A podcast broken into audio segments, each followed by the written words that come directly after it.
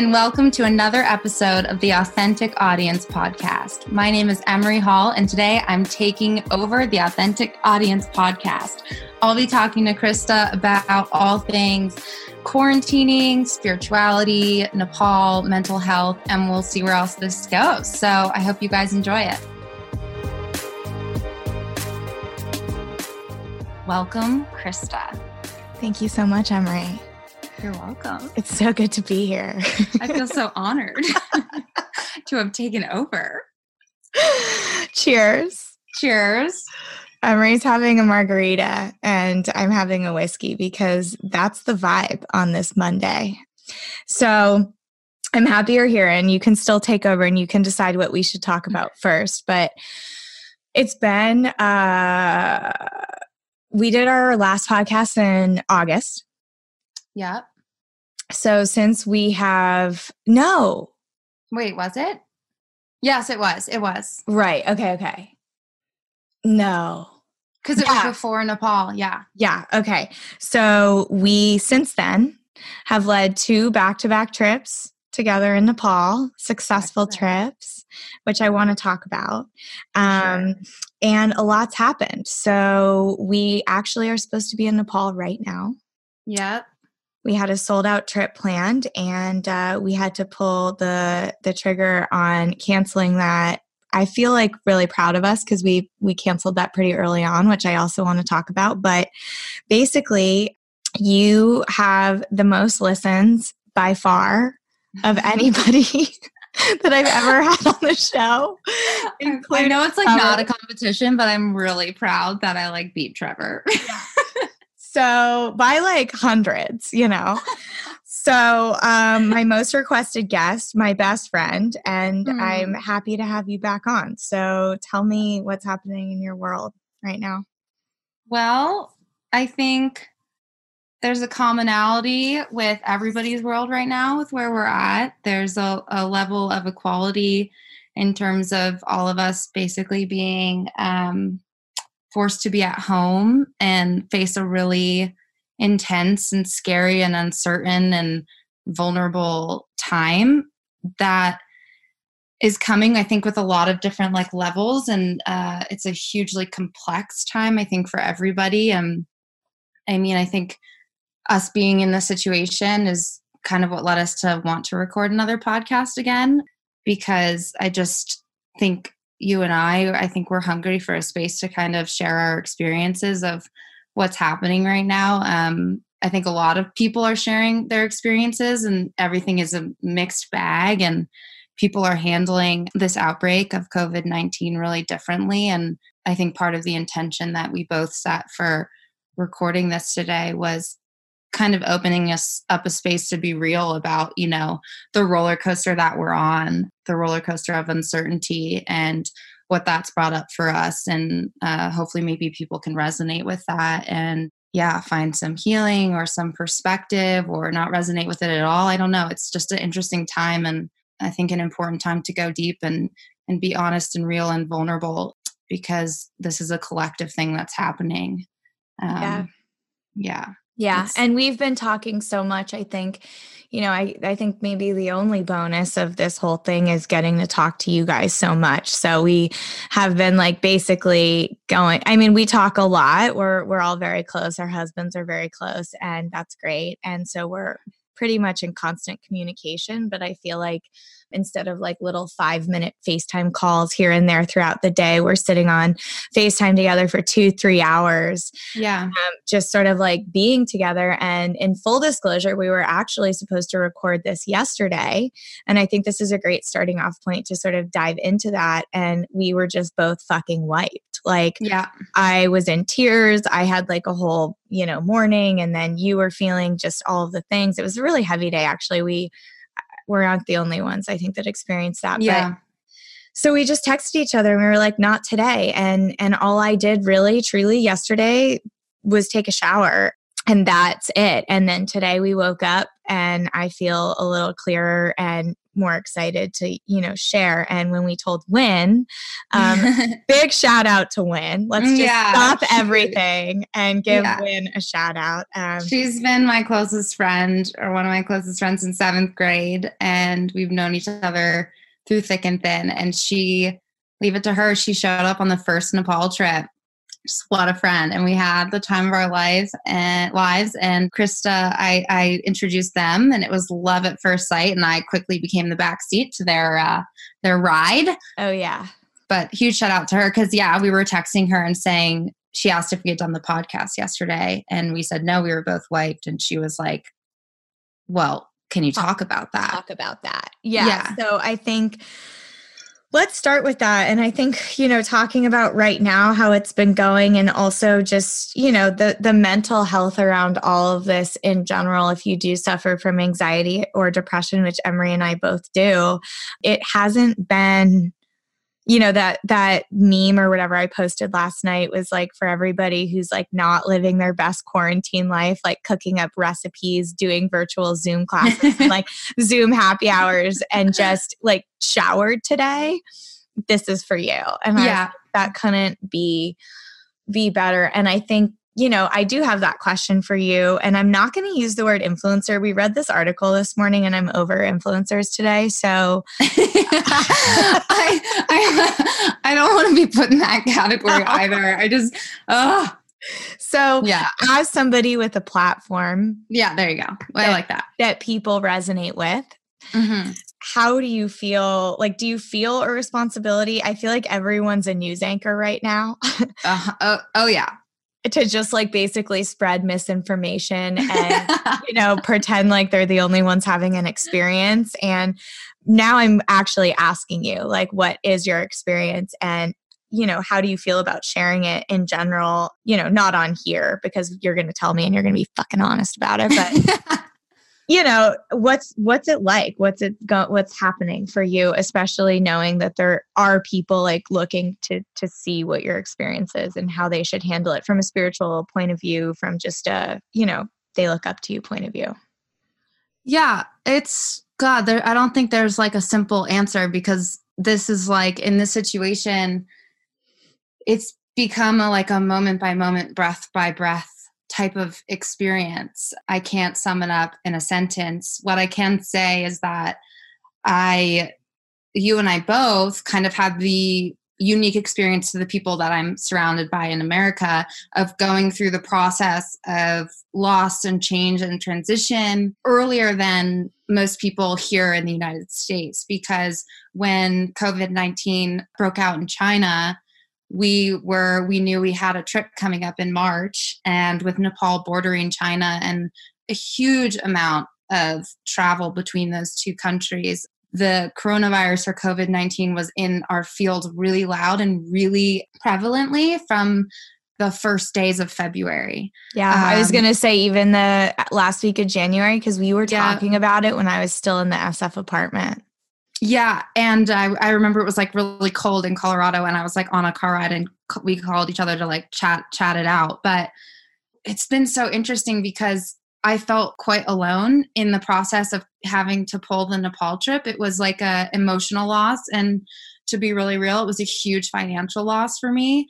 And I was like going through that pretty alone and never in my wildest dreams did I think that like it would come here. And for example Trevor my husband would have to like cancel months of touring like Red Rocks were, Red Rocks like huge stuff. But like when I was sitting on the couch in late January February I was just alone in it and like well this is just what comes with you know working in different parts of the world. And I just really didn't have any idea that it would present itself here and around the world in the way it has so it's been like a longer process for me yeah. to be honest like the grief has been the first the grief was like nepal centric and then now it's uh, in our backyard and it has not been easy by any means i have i'm just a sensitive person as i know a lot of it us are and there's like an energy out there right now that is so real and it should be out there and it shouldn't be ignored. And it's an energy of anxiety and fear because this is a real thing. And I've had really close friends that are affected by it and people that are losing jobs and massive loss on so many different scales and levels and I, as a sensitive person, and even people I know that aren't as sensitive as me to like collective energies, I guess you could say, are really going through it right now. And no one is untouched by this. And it's been the funniest thing to also watch how like social media, because to get back to kind of the platform and the influencer world has handled it, because I think it's been beautiful in some ways and also really detrimental in other ways. And it's brought out the i think the light sides of social media but it's also brought out the kind of shadow side of social media which is that we're you know the compare and despair right like for me you know i wrote a post when i was when i first addressed you know the pro the covid-19 and my experience of it and pulling nepal publicly i also said i, I was going to use the time to like write my book right. and to be totally honest, that has meant maybe one hour every few days of trying to get words down, but otherwise feeling largely paralyzed and, you know, looking at the news a lot. I've since stopped that because it really hasn't helped. I also took a break from Instagram. I think because, those two things, just pausing right there, yeah. are like, so important to talk about because Clay said to me last night, and I was just telling you this earlier, he thinks that Instagram is really hurting me right now. I always come from a place of being not enough, and my audience and you are both very familiar with that story. And, you know, feeling like I fail every day and I'm not getting enough done. And, you know, we luckily have more work on our plates than ever. And I'm so grateful for that abundance. But for me, it's been really hard because I'm seeing people like, for real, like do the Zoom workouts and like cook these epic meals. Or like, I found myself, you know, and it feels so selfish and shitty to say it, but like jealous of people that don't have to work right now because what a nice break that would be yeah. which i think for me says so much more about like my priorities. Like i shouldn't need a global t- pandemic to take a break so like that's another conversation. But for me instagram and the news like every I, it's so subconscious because i think so many of us are so used to like my you know my left hand is like my phone yeah. having that access. And when you don't look at it like we all you and trev and clay and i decided like over a week ago to kind of cool it with the news and even this morning clay and i read some some news and i don't think it's a coincidence we've been like arguing all day and like super heavy like there's just yeah underlying heaviness that is yeah. impossible to ignore even without Instagram, even without the news. Hundred percent. But I do think like what you're hitting on right now is crucial to like managing it. A hundred percent. I I just for me taking the step back from the news was not an intention of turning my eyes or my head from this really important and, and scary issue. It was managing my own energy, right? Because I was being consumed and having so much anxiety. I didn't even know where it was coming from. And I think, to be honest, fuck the workouts and the meals and the meal planning and the detoxes and like the making the most of this time.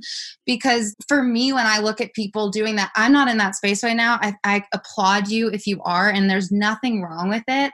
But like, if you're not, get that energy out of your field and for me, like when you texted me that you had taken a shower yesterday, I just wanted to text you back like small wins. For me, it's like getting dressed or doing the sauna or reading a chapter in the book or going for a three mile walk. If I do that in one of these days right now, I feel like accomplished. And the moment I turn on Instagram and start looking at what other people are doing, that all goes to shit, kind of.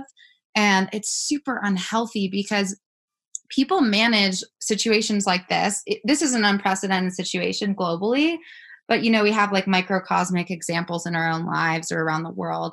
And everybody treats these things differently. And I think we need to respect how other people respond to crises. We need to respect if somebody needs to sign off for weeks at a time and not communicate, or if somebody needs to over communicate, or if somebody wants to cleanse, or if somebody's biggest win is putting on something other than sweatpants there needs to be like compassion and realness in this situation and so much of the influencer world is uh, such bs anyways yeah and this situation has just kind of brought it out even more in some ways. I agree. I think I think it's, you know, it's not to get political, but when Trump got elected, I was like so upset, you know, because when Obama ran, I was 18, so it was like the first time I could vote and I was like so excited and felt like actually the last time I was saying on my solo episode that I actually feel a bit patriotic, like more than I ever have. And um, just because I want to like take care of our elders, I want to take care of my neighbors. Yeah. Like I've known this woman across the street from us, or I'm sorry, across the door from us. Like, yeah. And I never really connected with her. And she has two kids. She's a single mom. And I found myself knocking last week, like, if you need anything, if you have an emergency in the night, we're going to the store, like, we're going to tell you. And it's like this collective energy around our neighbors. Like before this, I felt more connected to Nepali people than uh, my neighbors. And so I do feel like a more connectedness around that. But my point in saying this was when Trump got elected, I was so discouraged and disheartened because I was like feeling patriotic, you know, when I was I was in liberal arts college. I was voting right. for Obama. I was like, you know, the future is bright, blah, blah, blah. And then he said to me, my mentor, when I was feeling really upset about this, that we're actually in an upswing because for things to change, people need to wake up. Mm. And so he was like, the fact that Trump is getting elected actually to me feels like we're going forward in a really positive direction because people won't be able to stay asleep anymore. And I sort of feel like that same thing is happening with these influencers. Like you're realizing who the people really are you've been like following. And in it's order, like, are you still selling flat tummy tea at this moment? Because like I cannot. I, I, cannot. I cannot buy with your discount code the flat tummy tea. I will not swipe up. No. so anyway, my point is just to say, like, I think you know, I'm really noticing, and I was telling you this the other day too, like listening to Gavin Newsom on NPR or whatever, I was listening to him on our governor. I'm like, oh, I'm so glad we have him in office. I'm so glad he's our governor to like feel so calm and hear that. And I think then you hear, you watch these press conferences and you just sort of see these, the way that the people that you follow, the people that you elect, like from everyone from our, you know, people who are running our government to the influence that are influencers that are in our lives every day because they're on our goddamn screen yeah. and we see them every single day and subconsciously or consciously we are feeling that and to now see this like reaction it's kind of like the blinders like the veil has been lifted truly I want to touch on that because when we started this episode, I was saying that there's so many levels and like complexities and sides to this issue. And yes, news and social media has been like a pain point in a lot of ways for I think a lot of people. And that's kind of what like one of the things that we're all I think in some way struggling with and how to like manage that and stuff. But when I was deciding to like address the issue on Instagram, I was kind of toiling with am I going to like speak to the darkness of this time or can I like bring some light into it? And then I was like, is it even right to bring light into this? It seems so heavy and there's so much loss. Like how can i find like the silver lining in this for like say that when so many people are in the depths of true suffering? But i in the end i decided to talk about how like you said like in, in in the same vein of the patriotic feeling that's been invoked in you during this time like for me I've spoken to more of my neighbors and felt more connected to people, even just like passing on the street at the six foot distance, like the smile that you get from a stranger these days is just different. There's a different weight and a different depth and richness to the to the communication or connection that we're having with the people around us and it's the most paradoxical thing right because we're in this time of like really real isolation and yet i feel more connected to the, my neighbors in our little like townhome area or people on the street than i've ever felt and it was really reminiscent for me of uh, Nepal, like you I said. you are gonna say it. Yeah. yeah. And totally. and when I first went to Nepal, like I didn't know that I could be like when I was treated like a son or a daughter in a family of like complete strangers, my modern Western mind was like, this can't be like altruistic. Like they're gonna ask me for something or like I'm gonna need to like I didn't believe in like the depth of like authentic goodness and that and that depth of hospitality like i questioned it for a while. And then when I kept getting proven wrong time and time again and left with a belly full and a heart full and nothing asked of me from the houses and, and hearts of strangers that I had met in villages where they had nothing compared to the privilege that I grew up in, with in Connecticut and suburban Connecticut. That was what kept me coming back. That's actually a question that a lot of people asked or submitted on Instagram when I asked what people wanted me to talk about or us to talk about was what kept you coming back. And for yeah. me, it was the human connection that has nothing to do with the fact that it's the Himalayas and this stunning landscape and the highest mountains in the world. It was the hearts of the people. And it's been that way for 10 years. And I've, yeah. and that. Atithi uh, Bhava, one might say. Bhava, one might say. That's a saying in Nepal, which means the guest is God. And it's how the country functions. Like when you put your finger on the pulse of Nepal, it is a Atithi Deva Bhava. That is the pulse of the country. That is how it functions. There's the saying, it takes a village. Well, there's one city in Nepal, and then the rest of the country is villages. And if you understand that concept, you understand Nepal. And I had never felt that in America before. And I know some people probably grew up in churches or in, you know, on compounds or in communal living and probably felt that in like microcosmic examples. But like walking down the street in LA, it was soul sucking for me. And it was heartbreaking, actually, more than soul sucking. It was heartbreaking to not feel it in the country that I came from. Hence why I spent the past 10 years being over there. And it's just so surprising that in the wake of this pandemic, I have started to feel that energy of Atithi totally. Deva Bhava in my backyard for the first time in America.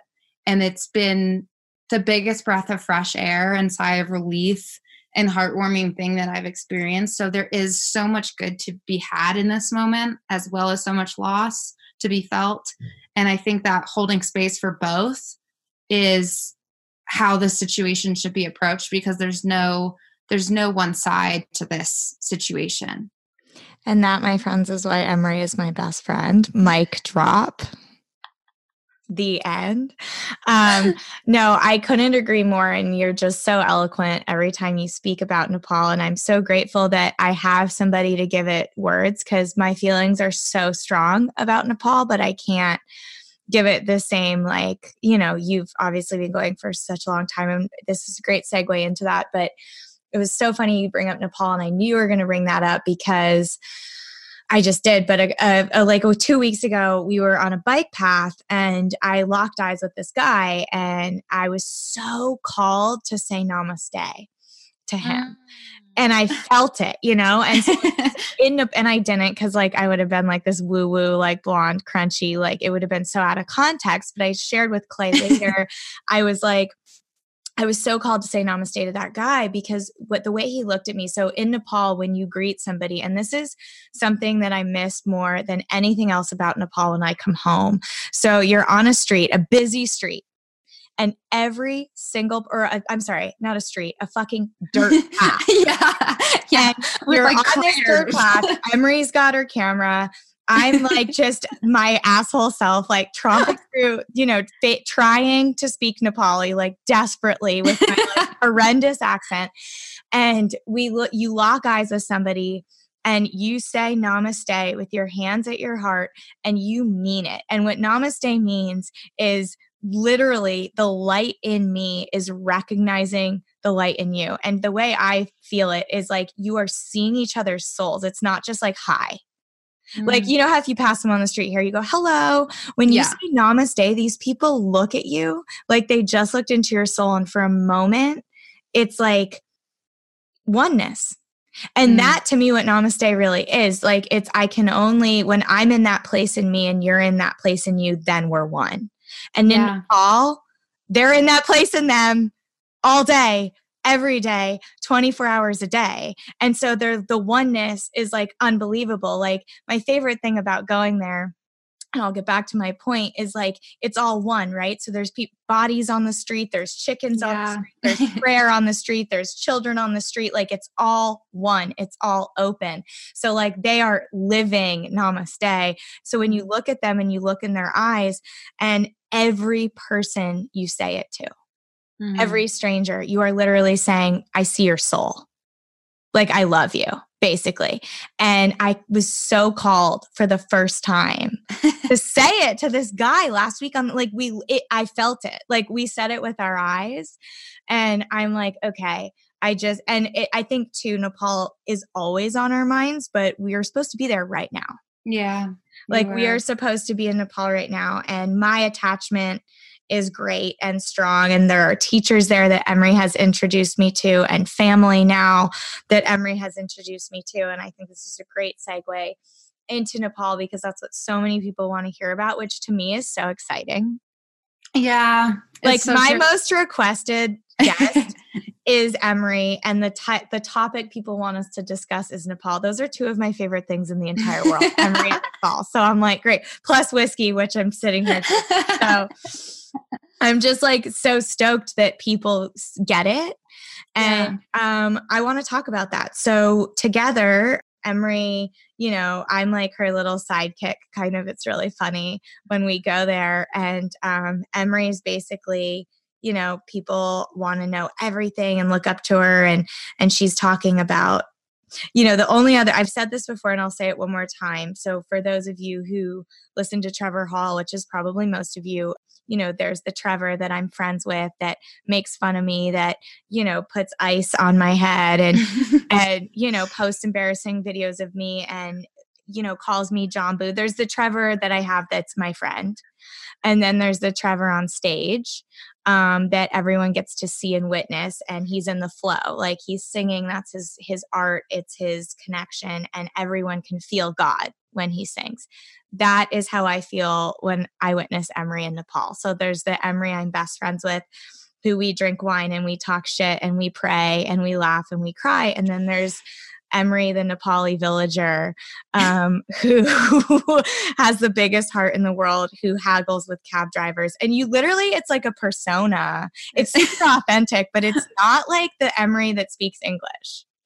No, but it's i think it's a truer form of me to be yeah, honest a hundred percent and i got to yeah. see it really early on in our friendship and i you know i loved emory for a very long time before i met her and then we met and um, I all of my you know thoughts about her were confirmed, and then she took me to Nepal and it exceeded any expectation. So when we go there, Emory's basically in this form, and I'm doing the logistics half in Nepali, half in English. Like you know, it's so fun, and I would say that we had very successful trips. Yeah. It was and. Um, it was life changing, and we're still in contact. Like seeing the WhatsApp groups of group one and two, like I still like watch what they're saying and their connection, and it was really really powerful. And so my biggest, you know, thing about Nepal is like, what was your biggest takeaway? First of all, from leading the trips, yeah, because I actually don't know this answer. That's a really good question. Hold on, let me think on it for a sec. I can keep like talking while until you think of it. But my question is like what was your biggest takeaway from it? Because the the notes and the feedback and the love and the connection um, you know if you want to know the specifics of the trip I don't want to talk about that and waste time. So there's a website Mountain Kingdom Journeys that may or may not be live depending on the day because Emory's moon is in Virgo. So sometimes she decides to redo it and take it down. Outed me so if you get lucky, uh, mountainkingdomjourneys.com is where you can find out like the the schedule and where we take you and what you do. And it's like the most epically curated experience of all time. We partnered with Emory's Nepali family there on the ground. So there's like the authentic Nepal experience. And I think Emory's ready for her answer. I can stop bullshitting. with leading those trips, I mean, I wasn't surprised by by this, but I you just never know because I have spent so much of my time in Nepal alone over a decade, and my experience of Nepal um, is so particular and unique to me. And while I've shared it with Trevor, and you know, my mom came and you came, and you guys walked out with the same feeling like I didn't know what a group of individuals who, who I didn't know, like complete strangers to me, were going to walk out of the trip with. And like it was no guarantee that they would walk out feeling the things that I felt about Nepal um, at all. And fast forward to group two, all getting tattoos in Nepal. like- yeah. We should maybe not publicize that, but I'm just going to say it. Ten, I think 10 or 11 of, or no, 10 of the 12, I think ended up getting tattoos. tattoos. Yeah. Together. So yeah, it was pretty. Maybe me being one of them, and just to circle back, I got Atithi Deva Bhava. Yeah. On my arm. Yeah. So that to hear people's like, you know, over dinners, like as the as the trip was winding down, I would sit down and talk with people.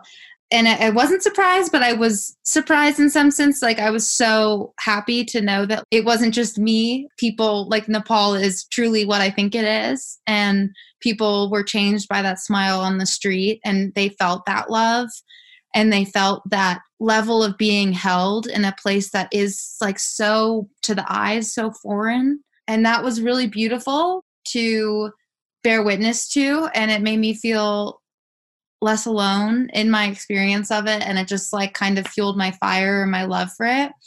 But like on a on a more personal level i think with the trips because these trips were like many years obviously in the making something that did take me off guard and and i i really it really hit me at the end of group two when we were about to go home.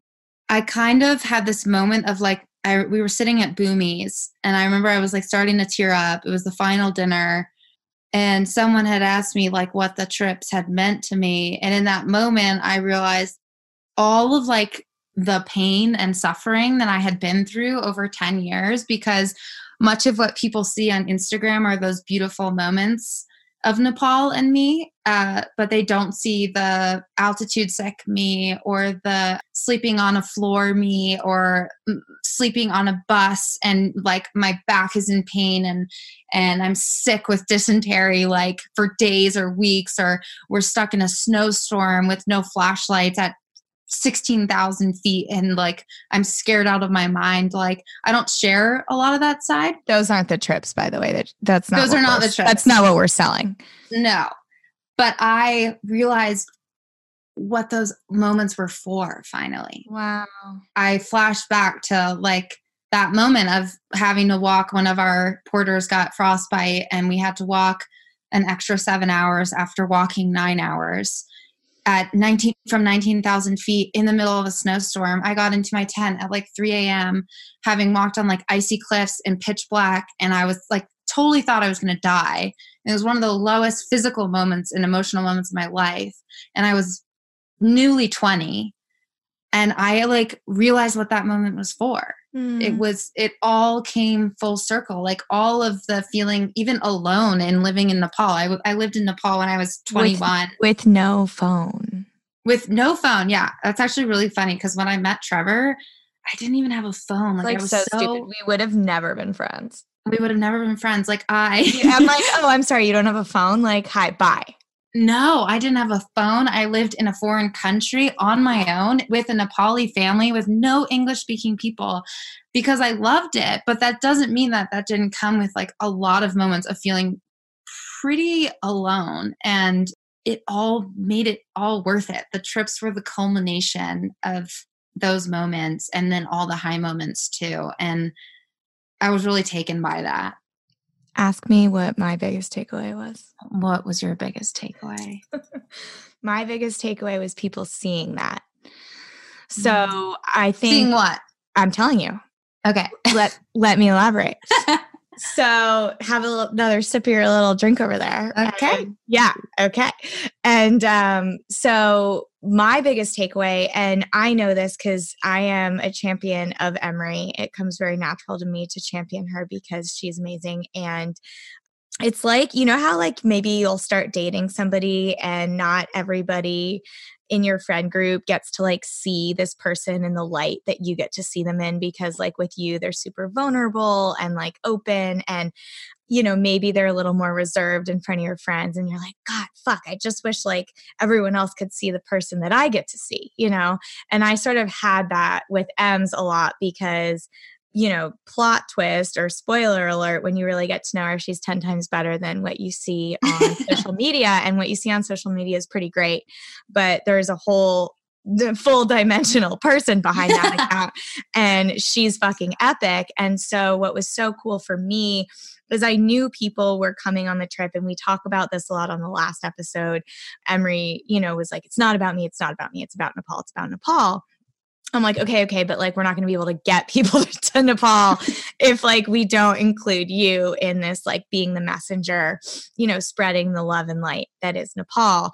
And so getting there, I think you realized this too on the trip. People wanted to spend time with you and people wanted to hear your stories, and you opened up and you shared them and you got to talk about those trips that you hiked 19,000 feet at altitude super stick like getting flown out of this place or whatever. And and the real story not that you to- have ever told a fake story but the real like depth of the story of meeting Trevor in India and and just like the stories that you told.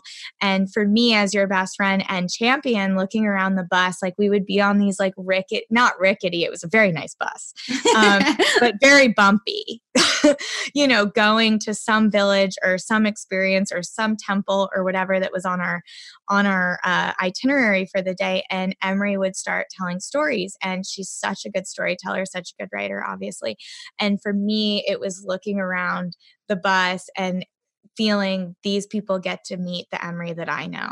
And they saw it, you know, they saw. And so not only did you get to realize like what it was all for, but everyone got to see one, Nepal's everything, and two, you didn't make it about you at all, you know, and that was a huge piece of it actually, because unlike a yoga retreat or or a trip, and I think this is worth mentioning, you know, Emory was the trip leader, right? But it was for Nepal, and Nepal was always the guide. And I think, you know, at at the beginning or even throughout there was like emory was people were like wanting more emory.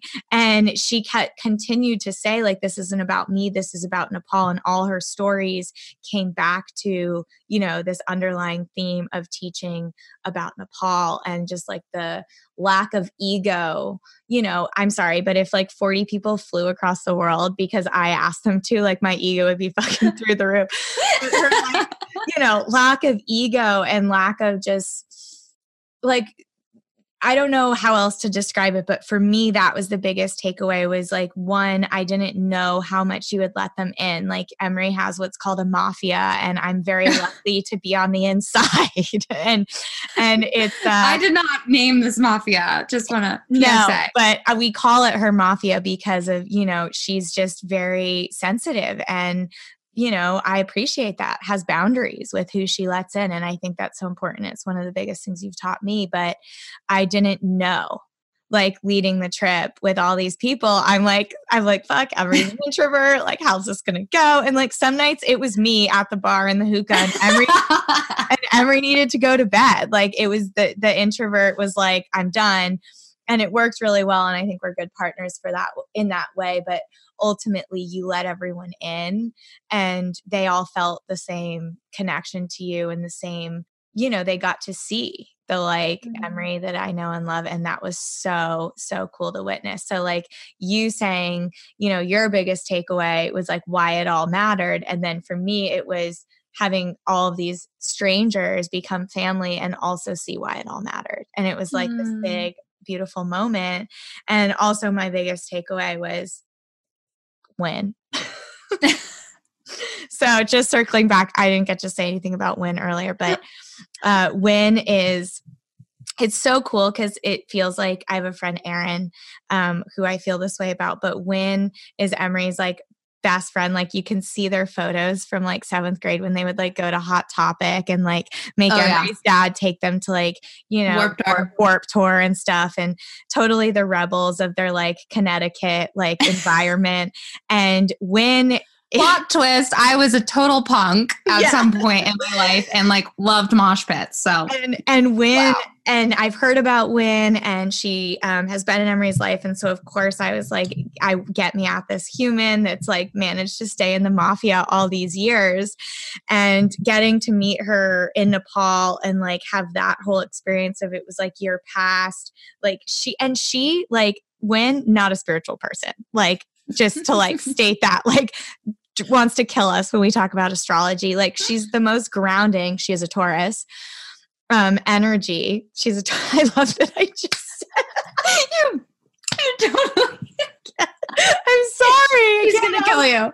Anyway, um, getting to meet her and connect with her and like have that whole experience was really really special to me. And then we got to go a few months later we planned in nepal a girls trip and getting emory to commit to things is like not super easy but because she was like so high on the nepal vibes when we were there we got her to commit to a trip. And i think you know having that relationship and other other women that were there and other people we connected with that have reached out and texted me and just like if it wasn't for you, I wouldn't have a lot of things, but I think Nepal being the biggest one, right?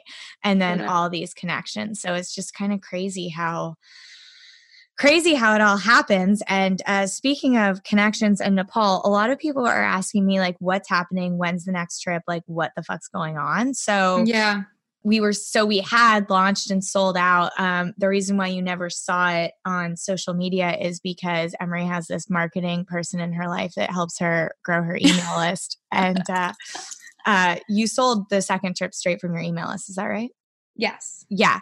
So um, that's why if you follow her on Instagram, uh, you don't see it. So you know throughout the year, uh, people jump on the wait list to find out and every time she announces it to her email it sells. So makes my job really easy.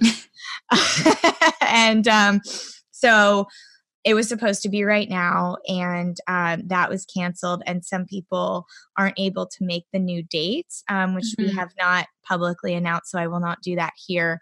But we're looking towards uh, late fall of next year and so yeah for my VIPs listening, you know, keep checking in with Mountain Kingdom Journeys. And if you really want to know, get on Emory's email list, um, which you can do from her website, Emory Hall, and we'll be updating. But the answer are we going back? Yes. Hell and yeah. we're going back. we're going back more than ever. I think I just, I, I don't know if a lot of people listening have a connection to Nepal, but obviously it's a huge part of my life. And watching this whole like scenario unfold has been heartbreaking and really difficult to think about and to kind of grasp the you know extremity of like not to kind of put a damper on things but no, i think you should talk to maggie's post like what you were going to say. Go with that because maggie was on this podcast yeah, Maggie was one of I've I've known about her for years, and she was one of Krista's guests. She started an organization called BlinkNow, um, which works with. You can correct me if I'm wrong. I think you know more about her, but um, children and families in a kind of rural area of Nepal. Yeah, her, her whole them. thing is uh, children and women in Nepal. Yeah, and education and and stuff and she it's really difficult to find consistent and solid information on like news sources in Nepal, but I've been trying to stay updated with the people that I know that are on the ground there, Maggie being one of them. And Nepal, since the end of March, has gone on a total lockdown. And what that has meant for the country is very different compared to what it has meant for us here in our lockdown because Nepal, so so much of the work is centered around Kathmandu. A lot of Krista, like you know, like workers either leave Nepal to go to like the UAE or to India, to Dubai to work, or they work in the city and then send money back to the villages. But unfortunately, no one in Nepal had a warning about the lockdown. And so a lot of them actually are stuck either in the countries where they do migrant labor or in Kathmandu. Um, I was just reading reports today about the workers that are stranded in India that can't get back to their families. Uh, Nepal won't let them in because they're on a lockdown. And uh, a group of men tried to swim across the Mahakali River uh, between the Nepal and India border and were arrested on the Nepal side for doing so, just trying to get back to their families. And people are running out of food and water, and people live on, you know, a dollar a day there, and it's a day to day thing. And it's heartbreaking and heart wrenching. And I know it's heavy to hear, and it's heavy for me to sit with, in addition to what's going on here. But it has only made my work and these trips feel more important yeah. uh, and, and more necessary. And it's the reason why I want to continue to build a bridge between my audience or my platform and Nepal. It's what makes this type of work ethical travel or travel that has like builds bridges and cross cultural communication and doesn't exploit the places we go to and really gives back. That this type of travel, I wrote about it recently about how this time is really like all travel has ceased. So let's take a moment to like think about how we travel and why we travel. And Instagram has been a platform that has really, I think, done a lot of good, but it's also caused a lot of issues with some pretty shallow promoting shallow travel that doesn't positively impact the communities that we put ourselves in and travel to and the whole mission behind these mountain kingdom journeys trips is really to kind of exemplify a, mo- a model of travel that does not exploit that does not take from that does not leave with more than they've put back you know? And so much of travel is really detrimental to the cultures that are visited and to the communities that we visited. And there's this homogenization of every little place needing to meet like american or western or european standards. And in that languages are being lost and cultures are being lost and so at the other side of this my mission with mountain kingdom journeys and these trips to nepal feels more necessary and more urgent than ever because these countries, Nepal and so many others around the world, are going to need a lot of help and they're going to need our respect when we walk into these places again and when the restrictions are lifted. So, yeah. Yeah. It's so crazy. And I think, you know, one thing, and that leads into sort of the next thing I wanted to talk about because we could really talk about Nepal forever. So, yeah.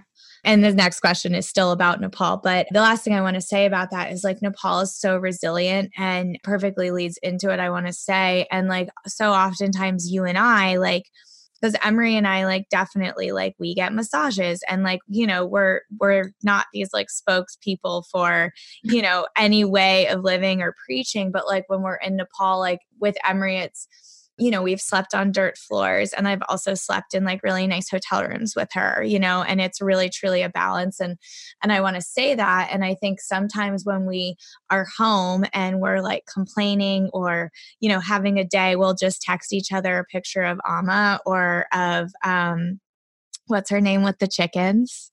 Uh uh Anumaya. Anumaya. Okay, so there's this. Uh, there's this. My queen. Yeah, our queen in in this village. Eh, um, Emory's Nepali brother, and I guess mine too now. Um, Amrit. Sure uh, when we go with uh, them to the village, they're the one that ones that take us, and it's actually Amrit's village. And I've talked about that that we go to. So it's his younger sister Anumaya who's like who's like 10, 12 yeah i think she's 11 or no she's 12 and i just have to paint a picture. So i'm brushing my teeth. So we're at they actually have um it's not like a straw hut or a mud hut. They actually have it's not cement but like real walls. It's um, it's, it's, a mud mixture a mud it's mixture. well it's yeah they have a um, for their village it's like it's quite a nice um, setup on this little ridge and uh, we've posted so many pictures of it. And that's where emory and i stay when we go to the village and anumaya lives there and the picture is me just like brushing my teeth outside with my you know water bottle in the garden. in the garden and i'm just like sitting there brushing my teeth and anumaya walks by me with, I think, eight to 10 chickens that she's holding by their feet upside mm-hmm. down to put away in the coop. And I look at her with like my toothbrush in my mouth and I was just like, hurrah, which is like, really? like, that? and then I was like, Emory, you got to see this. So then the next night, like Anu, one of her like million tasks to like keep the village functioning, this 12 yeah. year old is she puts the chickens in at night. And just the way that she does it and the way that she is whenever Emory and I are like in it or like, you know, having a moment of dare I say, you know, like first world problems for lack of a better world word, um, we just send each other this video of Anumaya with the chickens that we took. And for me, it's like always coming back to that. Like, because whenever we're here, you know, sleeping in our beds, having our comforts, like living our lives, having our anxiety, whatever, experiencing, Nepal is still there. And mm-hmm. my next question is coming home because that's what so many people wrote me about mm. was how do you come back? Oof. And it's so hard for me. It's it like we come home, Emory and I are like speaking, you know, the Spanglish version of like Nepalian English. like I'm full on like dressed in our, you know, outfits and I have to like get the it's just like such a vibe to come home and you've been doing it a lot longer than me. And people who haven't necessarily been to Nepal but India and other countries wrote me like, how do you how do you function in the two worlds? Yeah.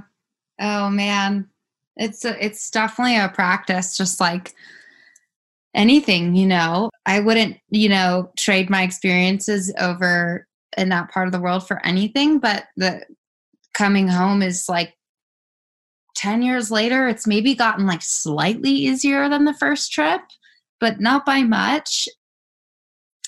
Man it's like the only thing or the the main thing that i think i've learned in coming and going so many times because I do it like twice a year or more for a decade. Like there's definitely like I've been through the process so many times and it's it's never easy by any means, but when I was young and kind of much more of a rebel in some ways and I had this attitude of like America's got it all wrong and like everybody's got it wrong over there and I'm just I could never live there. Like when I met Trevor, I had no intention of living in the states for you know a long period of time. I had no intention of settling down here. I didn't want anything to do with america. And i was in this like high and mighty super privileged like i just want to like fuck it all and like live in this part of the world. And in being over there and being alone and sitting with that of course there were moments where i did miss my family and, and miss certain parts of my life in the US. And when I got home, I would enjoy them for like the first week. You're like, oh my God, a hot shower and a smoothie and like raw totally. food. And it's like so amazing and visceral. And you're like, avocados. And avocado. Remember when we, one time, Chris and I were like really struggling on this trek and we listed, I think, for like a good two hours, just all the things we were grateful for about life back in the US. It was like avocado, kombucha, just like the little And like what I would give, it's just so ironic right now to be on that track. To, to like forego the kombucha and the avocado and the raw food. I know it's just wild. But um it's a paradox. It is a paradox. you know, eventually the the like the consistent hot shower. Everyone from group 1 will get that. Very true. Yeah. You know that all fades after like a week and then you're just sitting with the where am I and like what am I doing and uh, all these things that I really wa- was wishing for when I was over there were like don't feel as good now that I've had them for a week. But I realized that uh, I would be be doing a disservice to Nepal, to the people that I meet over there and ha- who have taught me and loved me and fed me and cared for me and imparted uh, wisdom that's worth more than any money in the bank. Like it would be doing them a disservice if I didn't come home and didn't share the stories and didn't invoke the Atithi Deva Bhava, you know, that energy or that mood or that bhava. Bhava is like the word for mood, you know, back home. And I started to realize that I had to blend the two worlds. Like that was my dharma. Like coming home was was the fulfilling of the circle. So I did little things like when I was living with my parents still and unmarried and coming home from these trips like when their friends would show up or whatever or stop by on a walk i would like offer them tea and crackers because that's what happened that's what people in the village did for me. And i tried to invoke that thing that nepal left or imparted on my heart and like try to invoke that at home. And keeping little tinges of it throughout my day, like the burning of the incense, incense or listening to music or making it feel like they weren't two hemispheres apart, like from each other, really has helped me in the process of coming home and just recognizing that coming home is necessary. It's what my life has asked of me. It's what my marriage asks of me. It's what my duties, you know, ask of me. And so, how can I make the most of it? And how can I stay one of our teachers always says everything is under. So that's something I always think about with you know, a lot of people feel a lot of loss when they come down from these experiences, even if it's like a yoga retreat or like totally where they've yeah. been in this, you know, container of like this beautiful experience. And then they go back to their day to day life and they feel this loss. and i always remember the words of one of our teachers that everything is under and these experiences do they never leave you like nepal is under no it's, it's so real like there isn't a day like there isn't a day where i don't go to nepal like yeah. in my mind and my heart like you know, my shrine, my incense that I got is from Nepal, my incense holder, all of my murtis, all of my little deities and statues on my shrine, all from the streets of Patan in Nepal. Yeah. And wherever you are in my apartment, actually, um, you can see prayer flags at any up at any point there is prayer flags like somewhere in your eyeline and or one of Emory's photos. So in everywhere I look, I there's Nepal. And I think for me, I need that. So many people mm. like like Emory like really sees God everywhere and sees the divine everywhere and is really like able oh. to tap into that place more than me. Um I'm uh still working. I don't know about that. But I think like for you, you can like close your eyes and like be there more. And I don't think you need to have these external things. But you know, when you do come home, I think that was such a beautiful answer. And like it's so true true. Like we were at, you know, we have some new mutual friends and we were at their house a couple weeks ago and they were asking me about me and you and Nepal and stuff like that. And they made us dinner and um, you know they were strangers mutual friends that invited us in for dinner and i was telling them what that meant to me right because of mm-hmm. you know feed everybody and and all of that and Atithi Deva Bhava and they're like what does that mean? And i got to share that like what you just did you just treated us like god. You just let these strangers into your home and you fed us dinner like that is the most beautiful thing. And i didn't feel that way before nepal. I didn't feel yeah. that way you know? And so it really has it's like i look at everything now with a lens over it and it will never go away even if i didn't go back to nepal like as often as we plan to go together it's like in me and and it gets under your skin and i've had people write us from the groups that they're still having experiences right or moments that like yeah immediately draw you back there i wrote on my instagram last week i smelled nepal when I was yeah. on our on our moped ride. So I think, you know, that question though it can feel so hard and like the worlds are so separate. I think that's such a beautiful answer and like that advice to like therein lies the work. Like you're meant to come home, you're meant to share. If you never came home, hundreds of people wouldn't have your photos hanging on their walls. Mm.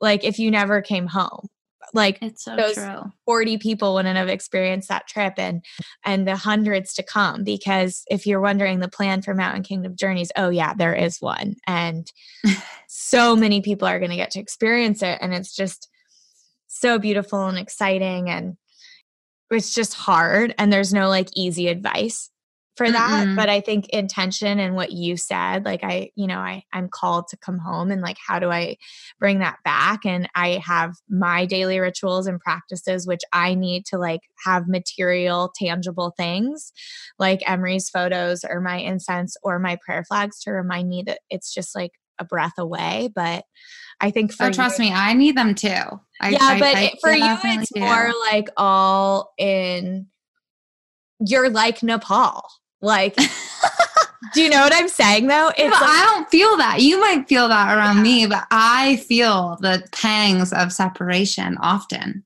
Yeah. Yeah. And I, I do need reminders, even after 10 years of and speaking the language and like having it, there's all our house, you know, our house. It's filled with my photos and yeah. and the incense relics. bundles that we have. Yeah, relics. It's all Nepal.